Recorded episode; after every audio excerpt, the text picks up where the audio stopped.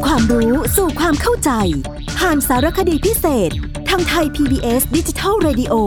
โดยวัฒนบุญจับสวัสดีครับท่านผู้ฟังครับเกี่ยวกับเรื่องของวิถีไทยนั้นเราได้คุยกันเกี่ยวกับประเพณีเกี่ยวกับชีวิตเกี่ยวกับอะไรอย่างต่อเนื่องกันมาก่อนหน้านี้เราก็ได้พูดถึงเกี่ยวกับการปลูกสร้างบ้านเรือนของคนเราซึ่งก็คงจะต้องบอกว่ามีรายละเอียดที่น่าสนใจที่ทุกวันนี้บางคนก็ยังถือปฏิบัติอยู่ในขณะที่บางคนอาจจะไม่เคยได้ยินเลยนะครับดังนั้นส่วนที่เกี่ยวเนื่องกันวันนี้ผมจะมาพูดเกี่ยวกับเรื่องของพิธีตั้งศาลพระภูมินะคือต้องบอกท่านผู้ฟังว่าตามธรรมเนียมไทยเราเนี่ยบ้านทุกหลัง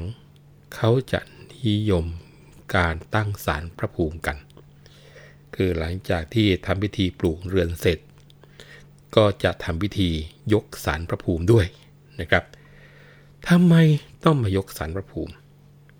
ก็เพราะเขาเชื่อกันว่าหรือว่าถือกันว่าพระภูมิเป็นสิ่งศักดิ์สิทธิ์ประจำบ้านเรียกว่าเป็นเทวาอารักษ์นะครับก็คือเป็น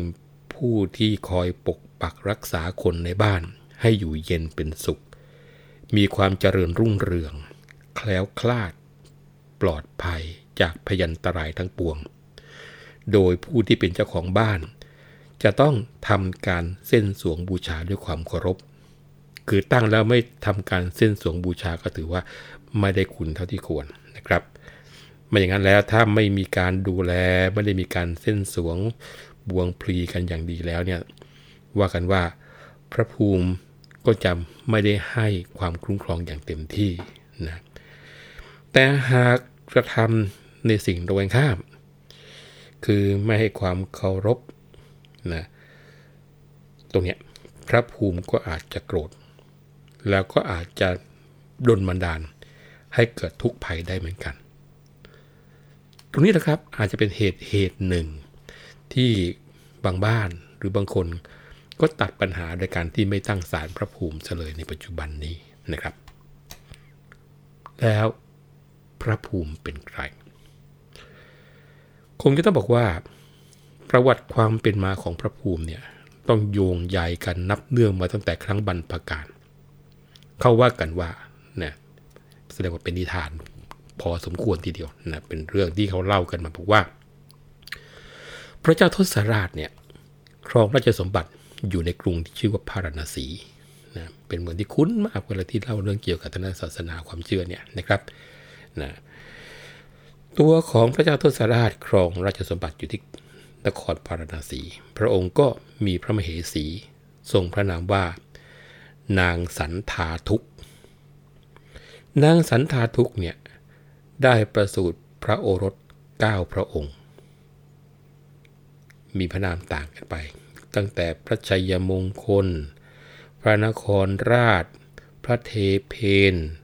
พระชัยศพพระคนทันพระธรรมโหราพระวยทัศน์พระธรรมิกราชแล้วก็พระธาตุสถารานี่ไล่ลำดับเลยเก้าองค์นะครับ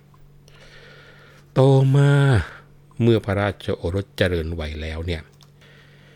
เจ้ากรุงพาลีได้ให้ไปครอบครองภูมิสถานต่างๆโดยการที่ให้พระชัยมงคลเนี่ยไปครอบครองผู้บรรดาเคหสถานบ้านเรือนโรงร้านต่างๆส่วนพระนครราชไปครอบครองประตูป้อมค่ายแล้วก็บันไดพระเทเพนนั้นก็ไปครอบครองบรรดาคอกสัตว์ต่างๆพระชัยศพไปครอบครองคลังเสบียงพวกยุ้งพวกฉางนะครับพระคนทัน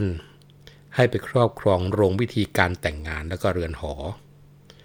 พระธรรมโมโหราก็ให้ไปครอบครองภูเขาดูแลป่านาท้องทุ่งนะพระวยทัศน์ก็ให้ไปครอบครองวัดวาอารามแล้วก็ปูชนียสถานต่างๆส่วนพระธรรมิกราชก็ไปครอบครองพืชพันธุ์ธัญญาหารอุทยานสวนต่างๆสุดท้ายพระธาตุสถาราก็ไปครอบครองบึงบ่อลำห้วยลำธารนะพวกแหล่งน้ำอย่างนี้นะคราวนี้พอจำเนียนการนานมา โยงใหญ่เข้ามาว่าเมื่อพระพุทธเจ้าอุบัติขึ้นในโลกพระองค์ก็ทรงขอพื้นที่จากเจ้ากรุงพาลีเนี่ยสามเก้าขอแค่สามเก้าขอไปทำไมว่ากันว่าพระพุทธเจ้านั้น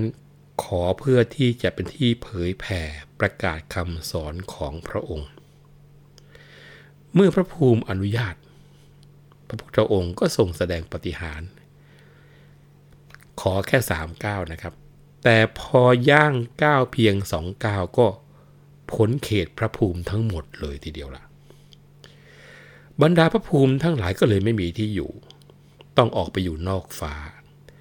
ได้รับความทุกข์ยากอดอยากขาดแคลนเครื่องสังเวยก็เลยได้ทูลขอที่อยู่เดิมกลับคืนพอมาขออย่างนี้ก็เรียกว่ามีเมตตาก็ได้รับพุทธานุญาตแล้วก็ให้พรบอกว่าผู้ที่จะทำการมงคลเกี่ยวแก่แผ่นดินต้องสักการะบูชาสังเวยพระภูมิก่อนจึงจะได้รับความสุขสวัสดีนะแล้วก็จากเรื่องเล่าตรงนี้คนทั้งหลายก็เลยต้องสักการะพระภูมิสืบมาจนถึงทุกวันนี้นะนี่อีกตำนานหนึ่งส่วนอีกตำนานหนึ่งกล่าวว่าผู้ที่มาขอที่ดินจากพระภูมิที่เรียกว่าเจ้ากรุงพาลีก็คือพระนารายณ์ด้วยเหตุที่บอกว่าพระเจ้ากรุงพาลีกระทำแต่ความเดือดร้อนแก่ราษฎรพระนารายณ์ก็เลยแปลงมาเป็นพราหมณ์มาขอที่ดินสามสิบเก้าเหมือนกันนะครับแต่การที่พระนารายณ์มาขอสามสิบเก้านี่พระเจ้ากรุงพาลีให้นะครับอันนี้การให้แบบแขกนะจะต้องมีการหลั่งน้ำอุทิศเพื่อที่จะบอกว่ามอบสิทธิ์ให้ระหว่างที่จะทำการหลั่งน้ำนี่แหละพระสุขซึ่งว่ากันว่าเป็นพระอาจารย์ของพระเจ้ากรุงพาลีรู้ว่าพราหมณ์ที่มาขอที่นั้นนะคือพระนารายณ์แปลงมาก็เลยแปลงกายเข้าไปขวางไว้ไม่ให้น้ำเนี่ยหลั่งออกมาจากน้ำเต้าได้พระนารายณ์รู้ครับก็เลยเอายะขาเนี่ยแทงไปทางปากน้ำเต้าว่ากันว่าถูกตาของพระสุขเนี่ยบอดเลยทีเดียวพอทนความเจ็บปวดไม่ไหวก็หนีไปนะพระสุขก็เลยตาบอดข้างหนึ่งนับตั้งแต่นั้นมาคราวนี้เมื่อเจ้ากรุงพาลีหลังน้ำเต้าอนุญาตอย่างเป็นทางการในการยกที่บอกว่าเอาสามก้าวให้กับพราหมณ์นี่แล้วพราหมณ์แปลงก็ก้าวขาแค่สองก้าวก็หมดสิ้นอาณาเขตของพระภูมินะจะสังเกตได้ว่าเรื่องราวในตอนท้ายๆนี่ก็จะคล้ายๆกับอีกตำนานหนึ่งนะคราวนี้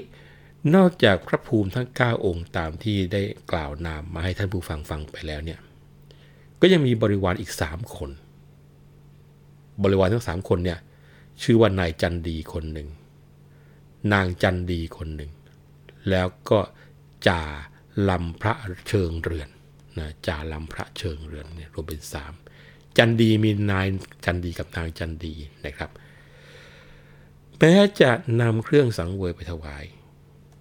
พึงสมมุติตนเป็นคนใช้ของพระภูมิทั้งสามคนนั้นแล้วก็นำไปบูชาเขาบอกว่าก็จะได้ลาภแก้วแหวนเงินทองนะนี่ได้รู้ประวัติความเป็นมาของพระภูมิแล้วคราวนี้การยกศาลพระภูมิเขาทำกันยังไงนะไม่ใช่ว่าก็ไปซื้อศาลมาแล้วก็เอาหลายๆคนออกแรงเรียกว่ายกศาลพระภูมิอันไม่ใช่นั้นคือยกคือการยกมาใส่รถเฉยๆแล้วยกขึ้นไปตั้งนะครับการยกศาลพระภูมิตามความเชื่อของคนไทยนั้นต้องไปหาโหรผู้ที่มีความรู้ทางด้านนี้ให้มาช่วยดูฤกษ์แล้วก็มาทำพิธีเพราะว่าการตั้งศาลพระภูมินะผู้ฟังหรือยกศาลพระภูมิเนี่ยมีรายละเอียดที่เกี่ยวเนื่องกับการกำหนดฤกษ์เกี่ยวกับการเลือกสถานที่เกี่ยวกับเรื่องของการเลือกทิศที่จะตั้งพระภูมิแล้วก็มีเครื่องประกอบอื่นๆอีกพอสมควรทีเดียวนะครับคราวนี้ถามบอกว่าแล้วเขาเลือกทำเลที่ตั้งพระภูมิเขาเลือกกันยังไงนะส่วนใหญ่เนี่ยท่านผู้ฟังจะนิยมตั้งศาลพระภูมิเอาไว้ริมรั้วบ้าน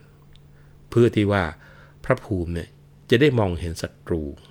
หรือว่าภัยอันตรายต่างๆได้สะดวก โดยทิศที่ตั้งนั้นนิยมตั้งกันอยู่สามทิศทิศหนึ่งคือทิศตะวันออก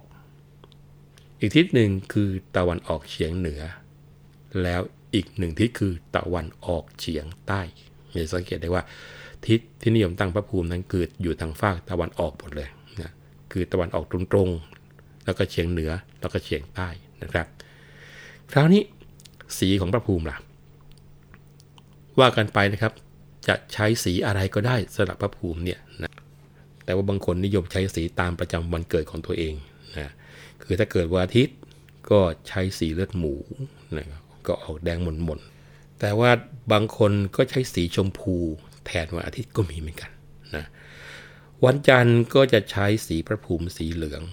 วันอังคารสีม่วงแดงนะอันนี้จะไม่เหมือนกับที่เราท่องกันอยู่ปกติเราจะมองว่าอังคารสีชมพูนะครับแต่ในแง่ของการดูสีประจำวันเกิดวันอังคารนั้นชื่อสีม่วงแดงวันพุธสีเขียววันพฤหัสบดีใช้สีทองนะวันศุกร์ใช้สีฟ้าแล้ววันเสาร์ก็ใช้สีม่วงมีเรื่องที่น่ารู้ต่างๆเกี่ยวกับสารพระภูมิพอสมควรทีเดียวนะครับประการแรกเลยก็คือตัวสารนะตัวสารเนี่ยเมื่อฝังดินแล้วควรจะให้เหลือความสูงเพียงตาหรือว่าเกินกว่านั้นโดยสรุปก็คือสารควรจะตั้งให้อยู่สูงกว่าระดับสายตาขึ้นไปนะตัวสารก็จะมีขนาดพอเหมาะจะเป็นไม้จะเป็นปูนได้หมดเลยนะแล้วก็มีบริวารของพระภูมิที่เราเห็นก็จะมีพวกตัวละครมีช้างปั้นม้าปั้นแต่ว่าบริวารข้างนอกนะครับก็บอกว่าอย่าไปไว้ข้างในตัวของสารข้างในโดยตรงนะงั้นเดี๋ยวแย่งที่กันอยู่นะแล้วก็รูปปั้นองค์พระภูมิเนี่ยนะมือขวาถือพระขันมือซ้ายถือสมุดหรือว่าถุงเงินถุงทองรวมทั้งเครื่องประกอบประจำศาลนะตั้งแต่เจเวตนะก็คือองค์พระภูมิรวมทั้งของใช้อื่นๆไม่ว่าจะเป็นดอกไม้เชิงเทียนกระถางธูปผ้าเหลืองสำหรับผูกเจเวตหนึ่งผืนนะผ้าพันศาลอีกผืนหนึ่งนะแล้วก็มีตุ๊กตาชายคู่หนึ่งหญิงคู่หนึ่งนะและเห็นบ่อยๆก็คือช้างอย่างละคู่นะช้างมาอย่างละคู่ละครสองโรงแล้วก็เมื่อทำพิธียกศาลห้ามมิให้เงาบ้านทับศาลพระภูมิหรือว่าเงาพระภูมินั้นไปทับบ้านไม่ดีนะแล้วก็ที่เขาห้ามอย่างนึงคือห้ามไม่ให้หันหน้าเจเวตคือองค์พระภูมิเนี่ยตรงกับประตูเข้าบ้านเพื่อที่จะไม่ให้คนในบ้านเนี่ยเดินเข้าออกในทางที่เหมือนกับเรียกว่าเหยียบทิศที่พระภูมินอนนะแล้วหน้าศาลก็ควรจะหันไปตามทิศที่โหรกำหนดโดยการที่จะมีการบ่งบอกของทิศหน้าศาลนะบ้านผู้ที่มียศศักดิ์ต้องหันหน้าศาลไปทางเหนือนะบ้านคฤหบดีเศรษฐีพ่อค้าหันหน้าศาลไปทางทิศใต้พระภูมินาสวนทุ่งต้องหันหน้าศาลไปทางทิศตะวันตกนะพระภูมิปูชนียวัตถุสถานบ่อศาลาต้องหันหน้าศาลไปทางทิศตะวันออกแล้วถ้าเป็นบ้านคนสามัญต้องหันหน้าศาลไปทางทิศอีสานคือตะวันออกเฉียงเหนือแล้วก็ทิศตะวันออกเฉียงใต้ทิศใดทิศหนึ่งนะอันนี้แต่ว่าเขาก็บอกไม่ถึงขนาดจะต้องถือเคร่งครัดมากมายนี่คือเป็นที่รู้กันเอาไว้ก็แล้วกันวันนี้เวลาของเราหมดแล้วนะครับผมวัฒนบูญจับคุณต้องขอลาไปก่อนสวัสดีครับ